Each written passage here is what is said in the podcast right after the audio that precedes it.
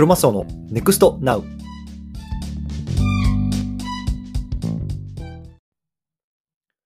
あ皆さん、こんにちは。クロマスオです。えっと、今日またもう一つツイッタースペースの対談をやったので、そちらのリンクを貼っておこうと思います。で、えっとね、ワノ国プロジェクトっていうプロジェクトかな。で、まあ、日本のあの忍者 DAO とかとコラボレーションをしているっていうようなプロジェクトで、えっとね、結論から言うと多分カードゲームみたいなところに最終的にはなっていくっていう話だったんですけど、今回は、えっと、いわゆるジェネラティブの発売で、まあね、多分2、3年ぐらいの息の長いプロジェクトになるっていう話でしたね。うん。で、